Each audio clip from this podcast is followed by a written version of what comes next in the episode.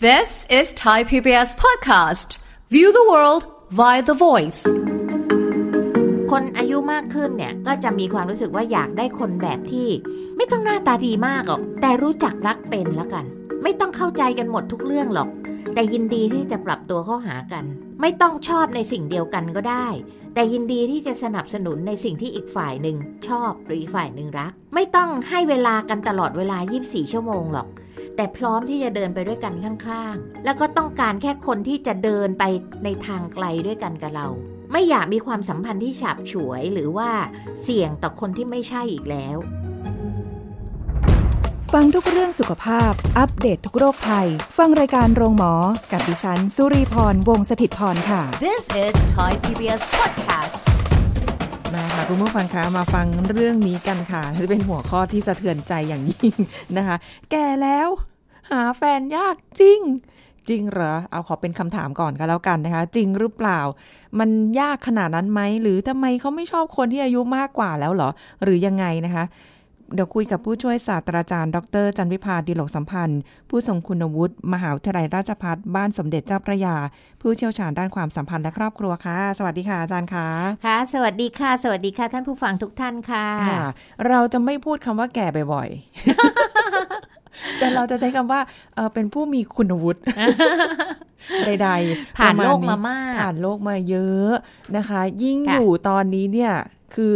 เอ่อคนที่รักความเป็นโสดก็มีเยอะขึ้นค่ะใช่ไหมคะ แล้วก็รู้สึกว่าแต่บางคนก็อาจจะรู้สึกว่า เอ้ยก็ยังอยากมีอยู่แหละค่ะแต่มันไม่มีอะทำไมค่ะมันหายากจังต้องไปตรงไหนอย่างบางคนเนี่ยค่ะ อาจารย์คะ ไปเจอแบบเพื่อนๆด้วยกันอย่างเงี้ย เลิกกันไปเขาก็มีใหม่หรืออะไรเงี้ยอยู่ตลอดอะ ในขณะที่เราแบบอ้าวทำไมเราไม่มีค่ะเป็นคำถามนะคะ คุณผู้ค่ะฟัง เออ มันมันยากแล้วเหรอคะ อะ จะตอบว่ายากไม่ยากยังไม่ตอบแน่อ่าเรากักไว้ก่อนนะคะอ่าฮะเราอยากให้ท่านผู้ฟังทุกท่านเนี่ย ฟังเราให้จบก่อน แล้วค่อยตัดสินใจว่ายากจริงไหมอือหือนะคะเพราะฉะนั้นเนี่ย มันก็ต้องมีการ อารัมพบทกันมาก่อนนะคะ ว่าก่อนที่จะให้ท่านผู้ฟังตัดสินใจด้วยตัวเองว่า แก่แล้วนะ จะหาแฟนยากจริงเหรอนะคะค่ะ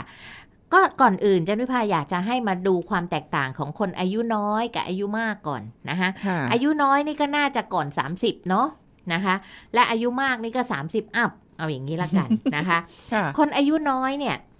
ในยุคปัจจุบันนะคะต้องใช้คำว่ายุคปัจจุบันที่เขาเกิดมาในเจน Y เจน C อะไรของเขาเนี่ยนะคะ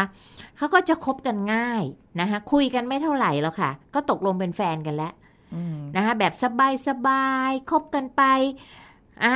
ถ้าไม่ใช่ก็เลิกกันนะคะ ถ้าใช่ก็คบกันไป ไม่ใช่ก็หาใหม่นะคะ โอ้ยเวลามีเหลือเฟือนะคะที่เขาจะคบคบเลิกเลิกๆอย่างเงี้ยค่ะนะคะ ทีนี้คนอายุเยอะขึ้นคือ 30 อัพนี่นะคะเวลาเนี่ยยิ่งเหลือน้อยลงไปทุกทีนะคะ แล้วก็ถ้าจะมัวมาลักลักเลิกเลิกๆเนี่ยชักไม่ได้แล้วค่ะนะคะยิ่งเดี๋ยวเนี้ยเขาเป็นห่วงเรื่องการมีลูกด้วยใช่ไหมใช่ผู้หญิงใช่พออายุ 30 อัพเนี่ยไข่มันเริ่มคุณภาพไม่ดีแล้ว นะคะเพราะฉะนั้นเขาก็อยากจะมีลูกที่เป็นเด็กคุณภาพนะคะเดี๋ยวนี้ก็มีนวัตกรรมใหม่ ๆ มีการฝากไข่ไว้ในธนาคารอะไรอย่างนี้เป็นต้นนะคะ เพราะฉะนั้นพอ 30 อัพมาแล้วเนี่ยไม่ค่อยอยากจะเปลี่ยนแปลงเปลี่ยนแฟนบ่อยๆ แล้วค่ะค่ะนะคะอยากจะเอาจริงแล้วไงตอนเนี้ยอืมๆนะคะแล้วก็ไม่อยากที่จะเปลี่ยนแปลงมาก เพราะฉะนั้นเนี่ยค่ะ จึงอยากได้คนแบบไหนนะคะคนอายุ 30 อัพนะ ไม่เหมือนคน ต่ำกว่า 30 นะ คบคบเลิกเลิกกันไปดูใจกันไปนะคะ ยังมีเวลา คนอายุมากขึ้นเนี่ยก็จะมีความรู้สึกว่าอยากได้คนแบบที่ ไม่ต้องหน้าตาดีมากหรอกค่ะนะคะไม่ไม่ต้องแหมหล่อขั้นเทพอะไรอย่างนี้หรอกนะคะ แต่รู้จักรักเป็นแล้วกันนะคะรู้จักรักเป็นอืมรักเราหรือรักคนอื่นเป็นค่ะนะคะ ไม่ต้องเข้าใจกันหมดทุกเรื่องหรอก แต่ยินดีที่จะปรับตัวเข้าหากันอืมนะคะ แล้วก็ ไม่ต้องชอบในสิ่งเดียวกันก็ได้ แต่ยินดีที่จะสนับสนุนในสิ่งที่อีกฝ่ายหนึ่งชอบหรืออีกฝ่ายหนึ่งรักอืมนะคะ ไม่ต้องให้เวลากันตลอดเวลา 24 ชั่วโมงหรอก แต่พร้อมที่จะเดินไปด้วยกันข้างๆค่ะนะคะไปกันนานๆนะคะ แล้วก็ต้องการแค่คนที่จะเดินไปในทางไกลด้วยกันกับเรานะคะ ในระยะยาว ซึ่ง ไม่อยากมีความสัมพันธ์ที่ฉับฉวยหรือว่าเสี่ยงต่อคนที่ไม่ใช่อีกแล้วอืมเวลามันเหลือน้อยแล้วไงใช่ลูกใช่นะคะเสียเวลาค่ะ ทีนี้เราเรามาดูสิคะ คุณสุริพรสงสัยไหมว่าทำไมคนอายุน้อยเนี่ยหาแฟนกันง่ายเหลือเกินนะเดี๋ยวนี้อย่าว่าแต่ต่ำกว่า 30เลยนะ อนุบาลบอกมันมีแฟนแล้วเจ็ดคนน่ะเจ็ดจะหมดห้องอยู่แล้วอ่าเออนะคะ เพราะฉะนั้นเนี่ยลองมาดูนะคะ ถ้าเรามาวิเคราะห์คนที่อายุต่ำกว่า 30ค่ะคืออายุน้อยเนี่ยนะ ก็คือถ้าในในแง่ของเซ็กส์นะคะในแง่ของเซ็กส์นะคะคนวัยเนี้ยเป็นวัยที่มีร่างกายแข็งแรงอยู่ ถูกไหมคะโรคภัยไข้เจ็บยังไม่เบียดเบียนเนาะค่ะนะคะ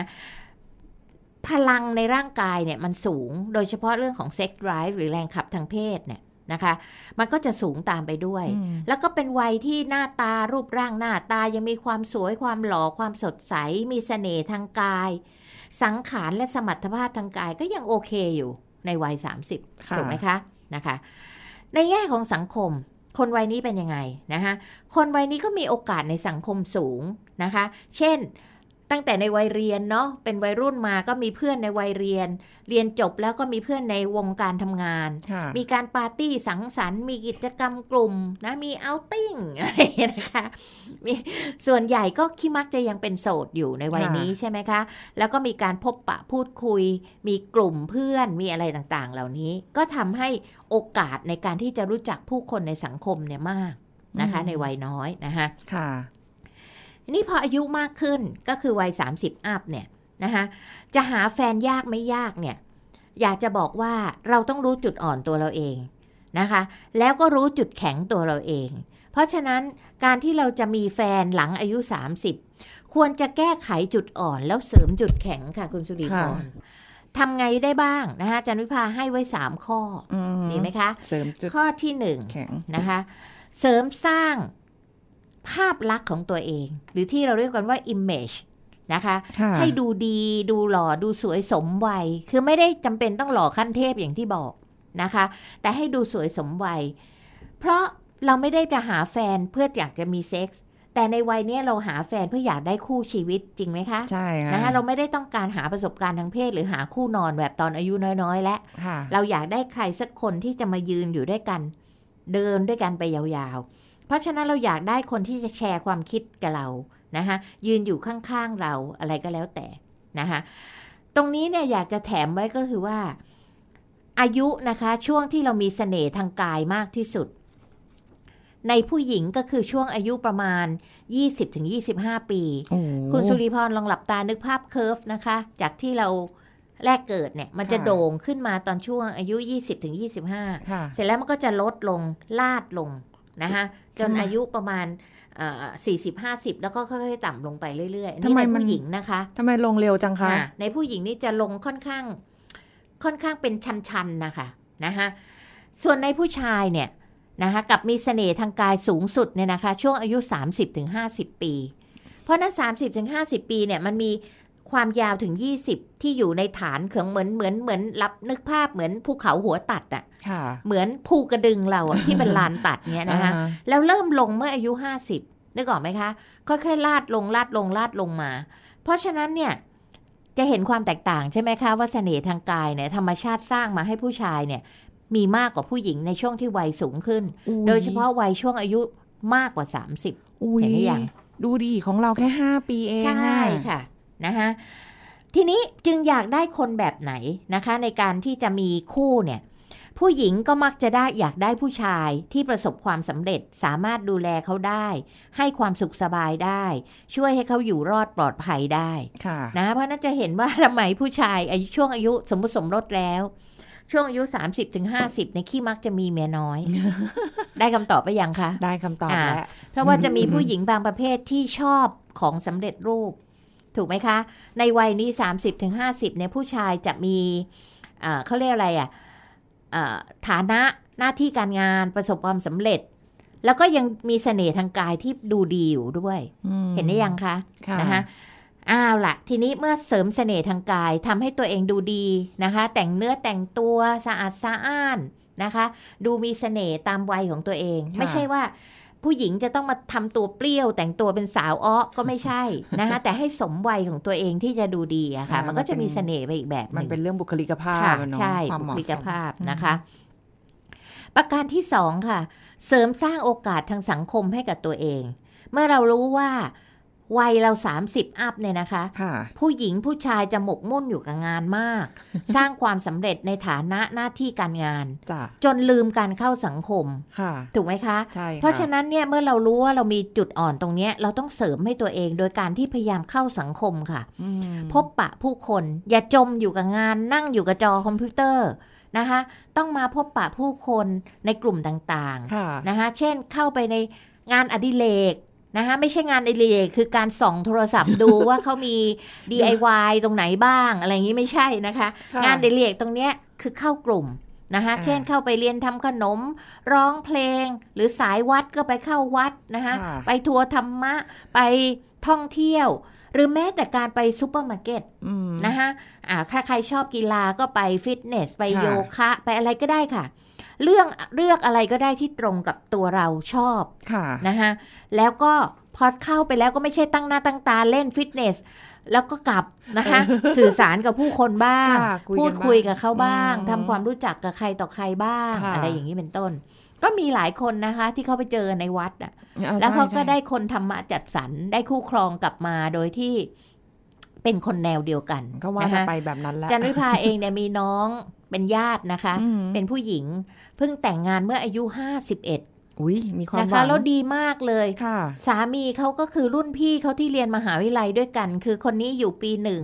สามีอยู่ปีสี่ในเคยสมัยนั้น เคยเห็นกันมาก่อนแหละใช่ค่ะ แล้วก็รู้จักกันอย่างดี เพราะว่าทำกิจกรรมทำอะไรด้วยกันมาตลอดมแต่ต่างคนก็ไปโคจรชีวิต นะคะค่ะแล้วก็มาปิ้งกันมาเจอกันอีกครั้งหนึ่งตอนอายุ 50อุ้ยนะคะแล้วก็ลื้อฟื้นความสัมพันธ์เก่าๆ และค่ะในที่สุดตอนนี้เขาแต่งงานกันมาหลายปีแล้วค่ะโอ้แล้วก็มีน่รัความสุขจังเลยมากเลยค่ะนะคะซึ่งซึ่งเห็นไหมคะว่าโอกาสในการพบปะพูดคุยเนี่ย แล้วก็อันนี้เขามีฐานมาตั้งแต่เขารู้จักกันมาตั้งแต่เป็นวัยรุ่นน่ะ ธรรนะมะคะจัดสรรมากค่ะ และขณะที่เขาเล่าบอกว่า พอแจกการ์ดเนี่ยเพื่อนๆ ในกลุ่มที่เรียนหนังสือด้วยกันสมัยก่อนเนี่ยงงกันหมดเลยว่าแอบไปคบกันตอนไหนน่าจะอะไรงงออยู่ย่างนะเงี้ยนะคะเพราะจริง ๆ ผู้ชายเขาก็มีภาระทั้งครอบครัวต้องดูแลค่ะพ่อแม่น้องส่งเสียน้องให้เรียนก็ไม่เคยมีแฟนมาก่อนเลยโอ้ฮะแล้วก็ผู้หญิงเองก็ดูแล แม่ยายค่ะพี่ชายซึ่งติดเตียงอะไรค่ะอย่างเงี้ยค่ะ ก็ทำงานอะไรต่างๆ ก็ต่างคนก็ต่างไม่มีแฟนอ๋ออ่าแล้วมาเจอกันโอ้ยดีจังเลเออยน่ารักมากเลยเป็นคู่ที่น่ารักมากเลย คือบางคนบอกว่าเอ้ยมาเจอกันตอนนี้ดูช้าไป แต่บางค่ะคนบอกว่าดีกว่าไม่เจอเลย ใช่ค่ะ แล้วเขาก็เข้ากันได้ดีค่ะแล้วก็เดินไปด้วยกันแบบ เห็นเขาแล้วน่ารักอะคือคือเขา เกื้อกูลกันอย่างมาก ใช่เพราะว่าพื้นนะคะฐานดูเหมือนมามาเท่ากันเลยนะคะค่ะแล้วค่ะการดูแลครอบครัวหรืออะไรมันใช่มันด้วยค่ะกันด้วยใช่ค่ะแล้วตอนเนี้ยก็เลยแบบทางฝ่ายหญิงก็อืมยังคุณแม่ไปแล้วคุณยายไปแล้วก็เหลือพี่ชายที่ติดเตียงอยู่ค่ะผู้ชายก็หมดภาระอืมเขาก็มาช่วยดูแลพี่ชายที่ติดเตียงด้วยโอ้ซึ่งน่ารักมากอะเป็นอะไรที่ เราเราปลื้มหรือซึ้งในความรักของเขามากเลยนะคะใช่เห็นไหมใช่คะว่าทั้งคู่เนี่ยคนหนึ่งห้าสิบอีกคนหนึ่งเกือบหกสิบแล้วอะค่ะใช่ไหมคะต่างกัน3 4ปีมีความแต่เขาก็หวัยังมีความรักที่ดี แล้วก็เขาก็ดูแลสุขภาพทางกายเขาเหมาะสมกับวัยทั้งคู่นะคะ ดีค่ะค่ะดี มาประการที่3ค่ะ เสริมสร้างเสน่ห์ให้กับตัวเองค่ะเสน่ห์ตรงเนี้ย นะคะ เราต้องดึงเสน่ห์คนเราทุกคนเนี่ยมีเสน่ห์ในตัวค่ะแต่เราหาเจอไหมเออนั่นแล้วน่ะเราสิต้องดึงมันออกมาอ่าฮนะคะ แล้วสร้างเสริมให้มันมากขึ้นค่ะ ซึ่งคนเราเนี่ยจะอยู่ด้วยกันตลอดชีวิตเนี่ยคงไม่ใช่เรื่องรูปร่างหน้าตานะคะเพราะว่าทุกอย่างมันก็เสื่อมไปตามวัยถูกต้องคนที่เคยสวยเคยหล่อตอนหนุ่มสาวอืมมันก็ต้องไปตามวัยสักค่ะวันหนึ่งนะคะ เพราะฉะนั้นเรื่องรูปร่างหน้าตาเนี่ยมันไม่จีรังยั่งยืนหรอก แต่มันจะอยู่กันได้ในด้วยแนวคิดค่ะ เรื่องการใช้ชีวิต แนวคิดในการใช้ชีวิตในเรื่องของบุคลิกภาพ ในเรื่องของทัศนคติ ซึ่งมันมาจากไหนคะคุณสุริพรมันมาจากการพูดคุยสื่อสารกันอืมนะคุยกันรู้เรื่องค่ะจะใช้คำว่าพูดกันรู้เรื่องเนี่ยนะคะมันต้องสื่อสารกันนะคะยิ่งบางคนเนี่ยคุยกันแล้วติดใจนะคะ ออกรถออกชาติเนี่ยโหคนล้อมกันตรึมเลยโอ้โหนะคะแล้วก็บางคนเนี่ยเอ่อ ต้องเรียนรู้การมีเสน่ห์ เช่นเดี๋ยวนี้มันมีโลกออนไลน์ใช่ไหมคะ จะแชทยังไงให้สาวเหลียวนะฮะ มันต้องดูดีดูเนียนมีเสน่ห์ ไม่ใช่โจงคลื่มไปจีบเขาตรงๆ หรือพูดอะไรสองแง่สองง่ามอันนี้ไม่งามนะคะ เพราะฉะนั้นเนี่ยไม่ว่าจะการแชทส่งรูปการหยอดทางออนไลน์เนี่ยค่ะมันต้องมีเสน่ห์นะคะอ่าแล้วก็การใช้ body language ด้วยแล้วก็คือภาษากายค่ะนะคะเช่นการให้เกียรติการมองการอะไรไม่ใช่ ลุกจนกระทั่งผู้หญิงเขารู้สึกว่าน่ากลัวอะไรอย่างเงี้ยนะคะหมันสัมผัสผู้หญิงได้นะไปรุกผู้ชายเกินไปจนดูไม่งามค่ะดูไม่มีเสน่ห์กลายเป็นเหมือนง่ายไปอะไรอย่างเงี้ยมันก็ไม่โอเคนะคะอ่าฮะอันนี้ต้องเรียนรู้ซึ่งเดี๋ยวนี้นะคะ มันมีบทเรียนออนไลน์มีอะไรต่างๆเนี่ยมากมายที่เราจะหาความรู้สิ่งเหล่านี้ได้ใช่ how to นี่เยอะแยะเลยใช่นะคะค่ะนะคะเพราะฉะนั้นเนี่ยเอ่อ ข้อเตือนใจสองข้อที่จันวิภาอยากจะให้ไว้สำหรับการที่เราจะมีแฟนเมื่ออายุมากเนี่ยนะคะ อย่างแรกก็คือพยายามเลือกเป้าหมายที่ใกล้เคียงกับตัวเรามากที่สุด เลือกเป้าหมายล็อกอ่าล็อกเป้าหมายเลยต้องล็อกเป้าหมายค่ะ ไม่ใช่ว่าหาไปเรื่อย ๆ นะคะค่ะเราก็จะไม่ไม่ได้อืมไม่ได้หรือมาแล้วไม่ยั่งยืนน่ะนึกออกไหมคะ มันไปหาตรงไหนคะก่อนาก็กลุ่มที่เราว่าเนี่ยนะคะอ๋อกลุ่มที่เราเข้าชอบไปอะไรแล้วก็เราเราอยากจะได้อย่างไหน เช่นอืมเราเป็นคนสายวัด เราก็ค่ะเข้าไปทางวัดนะมันก็ต้องมีคนโสดในวัดบ้างแหละแต่นะคะจะไปกี่วัดแล้วเจอดีอีกเรื่องหนึงอ่านะคะแล้วแต่เออนะ หรือเราชอบกีฬาเราก็ไปกลุ่มกีฬาค่ะเราชอบการทำอาหารแล้วก็ไปกลุ่มอาหารแล้วก็อืมอาจจะเจอ ไม่ใช่อาจจะเจอเขาโดยตรง เช่น สมมติว่าในกลุ่มอาหารเนี่ยน้องสาวเขามาเรียนค่ะอ่าอ่าเราไปแล้วก็รู้จักน้องสาวเขามันก็ไปสู่พี่ชายเขาได้อะไรอย่างนี้เป็นต้นจ้ะหรือแม้แต่งงานแต่งงานเนี่ย เยอะไปค่ะที่เพื่อนเจ้าบ่าวเพื่อนเจ้าสาวมาปิปะ จิจะชอบพอกันในงานแต่งงานค่ะเห็นไหมคะ หรือว่าเริ่มต้นของการติดเนื้อต้องใจอะไรอืมอย่างนี้เป็นต้นนะคะเพราะฉะนั้นเลือกเป้าหมายให้ใกล้เคียงกับตัวเราหรือตัวตนของเราค่ะนะคะไม่ห่างไกลกันเกินไป เช่น สมมติเราอายุสัก 35 เนี่ย เราก็ควรจะเลือกอีกฝ่ายหนึ่งซึ่งอยู่ในเรนจ์ประมาณสัก 30ถึง40 นะคะ ไม่ใช่เรา 35 เราไปเลือก 70 อันนี้มันก็เกินไป อันนี้เป็นต้นค่ะนะคะหรือว่าเรา 35 แล้วเราอยากจะได้เด็กหนุ่มอายุ 20 มันก็เกินไปอืมอย่างเงี้ยค่ะ อันนี้ยกตัวอย่างนะคะค่ะเอาในเรื่องอายุค่ะ ข้อเตือนใจที่สองก็คือเสน่ห์ของคนเราเนี่ยอยู่ที่ความคิดการพูดจาแล้วก็ภาษากายค่ะนะคะ หาจุดแข็งของตัวเองให้เจอออืมแล้วเอาเป็นจุดขาย ไม่ว่าคุณจะอายุเท่าไหร่ หาแฟนได้แน่นอนอืมนะคะตัวจันวิภาเองนี่เจอช้าไปค่ะค่ะนะคะตอนเราเป็นสาวเนี่ยเราก็ว่าตัวเองตลอดเลยว่าขี้เหร่ไม่มีใครสนใจหรสะอกกดจิตตัวเองซะอ่างั้นสะกดจิตตัวเองตลอดเวลา แต่พอแก่แล้วเนี่ยเราถึงได้รู้ว่า โอ้ เรามีเสน่ห์ที่การพูดจาเนาะค่ะนะคะแต่มันช้าไปแล้วค่ะ เขาเพิ่งมาบอกอ่ามมาเฉลยโถเขาเพิ่งมาบอกเอาตอนเนี้ยเราก็ไม่อยากหาเจ้าภาพชาปนกิจแล้วเนาะนะคะ เพราะฉะนั้นตรงนี้เราก็ โอเคนะคะอืมหาเสน่ห์ของตัวเองให้เจอค่ะค่ะนะคะอ๋อและอีกอย่างหนึ่งก็คือตัวจันวิภาเองก็ไม่ได้มีจุดมุ่งหมายในเรื่องของการแต่งงานนะคะ ที่เราบอกว่าอันหนึ่งเนี่ยที่ที่คุณจะมีคู่หรือไม่มีคู่เนี่ย คุณต้องมีจุดมุ่งหมายในชีวิต ถ้าคุณค่ะคิดว่าชีวิตเนี้ฉันต้องแต่งงาน ฉันจะต้องหาคู่ให้ได้สักคน คุณก็จะหาอืมแต่ถ้าคุณลอยรอเรื่อยๆ ให้ลอยมาตามน้ำ มันไม่เจอหรอกค่ะอืมนะคะ เพราะมันก็จะผ่านไปผ่านไปผ่านไปอยู่เรื่อยค่ะๆนั่นแหละนะคะ ค่ะ เนี่ยค่ะ ก็เลยกลับมาที่ท่านผู้ฟังว่าอยากให้ท่านผู้ฟังฟังทั้งหมดนี้แล้วเนี่ยอืมท่านก็จะตอบได้เองนะคะว่า แก่แล้วเนี่ยหาแฟนยากจริงหรือเปล่าอืมนะคะ ถ้าเป็นผู้หญิงอาจจะรู้สึกว่ามันอาจจะยากกว่าผู้ค่ะชายใช่ไหมคะใช่ค่ะแล้วเดี๋ยวนี้ส่วนใหญ่อะเออบางทีถามความคิดของเด็กๆเขาก็จะบอกว่าชอบคนที่อายุมากกว่าค่ะ เพราะว่าในเรื่องของวัยวุฒิคุณวุฒิใช่ค่ะหรืออะไรการดูแลตัวเองเนี่ยใช่เขาค่ะเขาสามารถที่จะดูแลตัวเองได้ใช่ค่ะไม่อาจจะไม่ได้เหมือนวัยเดียวกันที่อาจจะงองงองๆแงงแงงค่ะกันไป แต่ค่ะถามว่าสีสันไหมมันก็สีสันแหละค่ะแต่ถ้าเอาความมั่นคงเขาบอกว่าเอ้ยขอคนอายุมากกว่าค่ะ ก็ยังเป็นเป็นเลทที่หลายคนยังให้ความสนใจอยู่ใช่ค่ะ เนาะเพราะฉะนั้นไอ้สูตรเดิมตั้งแต่โบราณเขาให้มาเนี่ยค่ะก็คืออายุผู้หญิงหารสองบวกด้วยเจ็ดถ้าอยู่ในช่วงวัย20-30ถึง30นะคะ คือค่ะสูตรที่ดียี่อันนี้จริงอะไรนะคะ อย่างเช่นเอ่ออายุผู้หญิงหารด้วย2บวกด้วย7ค่ะ ก็คืออย่างเช่นผู้หญิงอายุ22อ่าฮะหาร2ก็คือ11ค่ะ11บวกด้วย7เป็นเท่าไหร่คะ18เอ้ยโทษค่ะ อายุผู้ชายค่ะ ไม่ใช่อายุผู้หญิง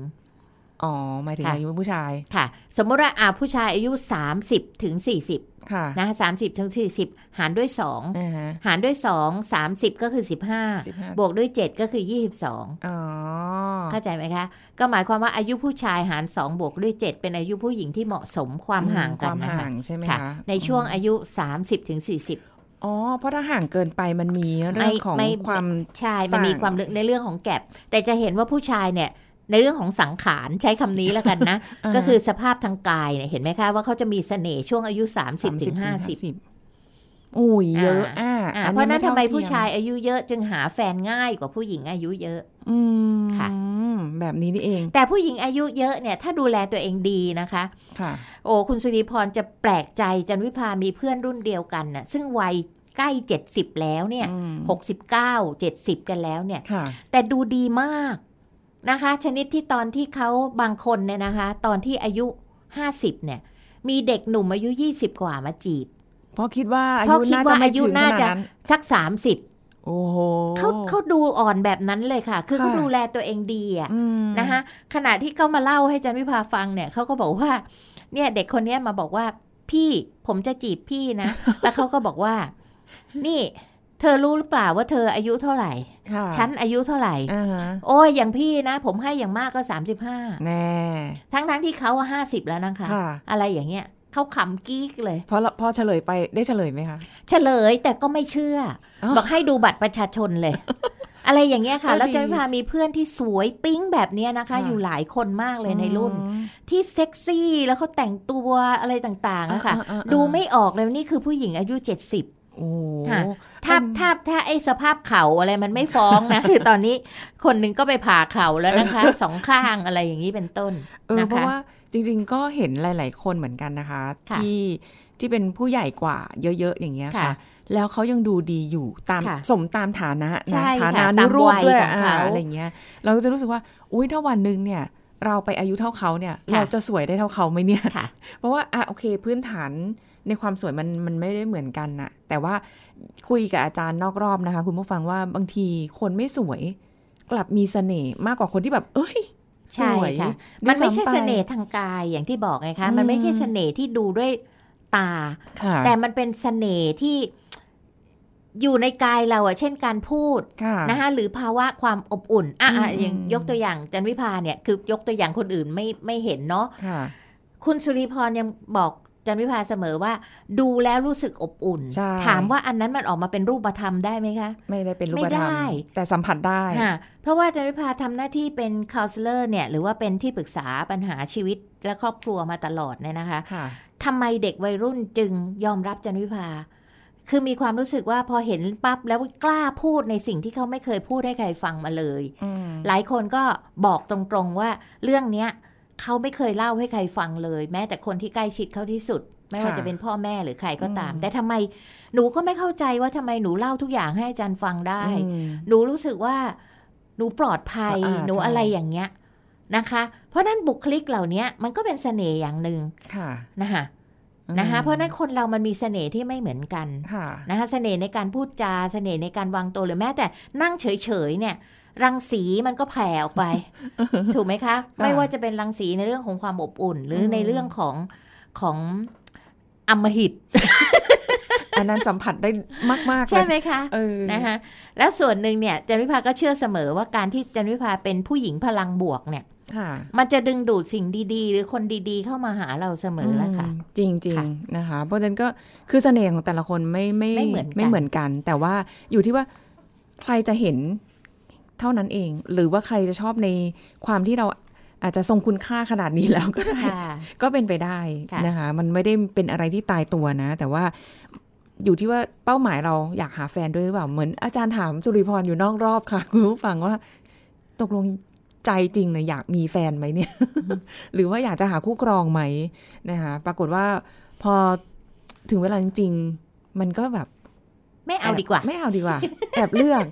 แล้วเพราะท่านเพผู้ราะอะไรฟังคะอาการอย่างคุณสุรีพรเนี่ยเขาเรียกว่าเบื่อเบื่ออยากอยากกลัวกลัวกล้ากล้าๆค่ะ เจ้าสาวกลัวฝนใช่ยังไม่ค่ะทันจะได้เป็นเจ้าสาวเลยค่ะ กลัวกลัวเมฆตั้งเขามาแล้วค่ะหนักกว่าอีกค่ะไม่ได้เริ่มเลยนะคะเออเพราะฉะนั้นก็อยู่โดดเดี่ยวเดียวดายอ้างว้างไป เพราะว่าคไม่ได้มีความตั้งใจจริงในเรื่องของคู่ครองอืมค่ะ ไม่ได้ตั้งเป้าไว้ขนาดนั้นใช่ใช่ว่าตอนนี้คือ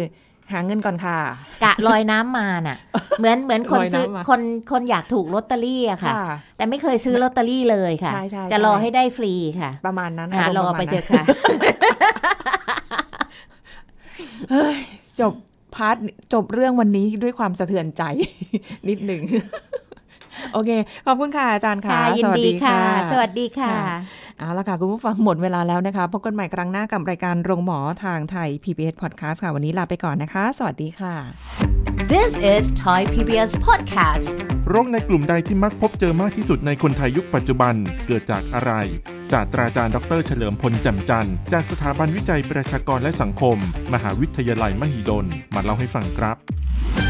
ในแง่ภาพรวมผมคิดว่าคนไทยเราให้ความตระหนัก แล้วก็ให้ความสนใจในเรื่องการดูแลสุขภาพตัวเองเนี่ยเพิ่มขึ้น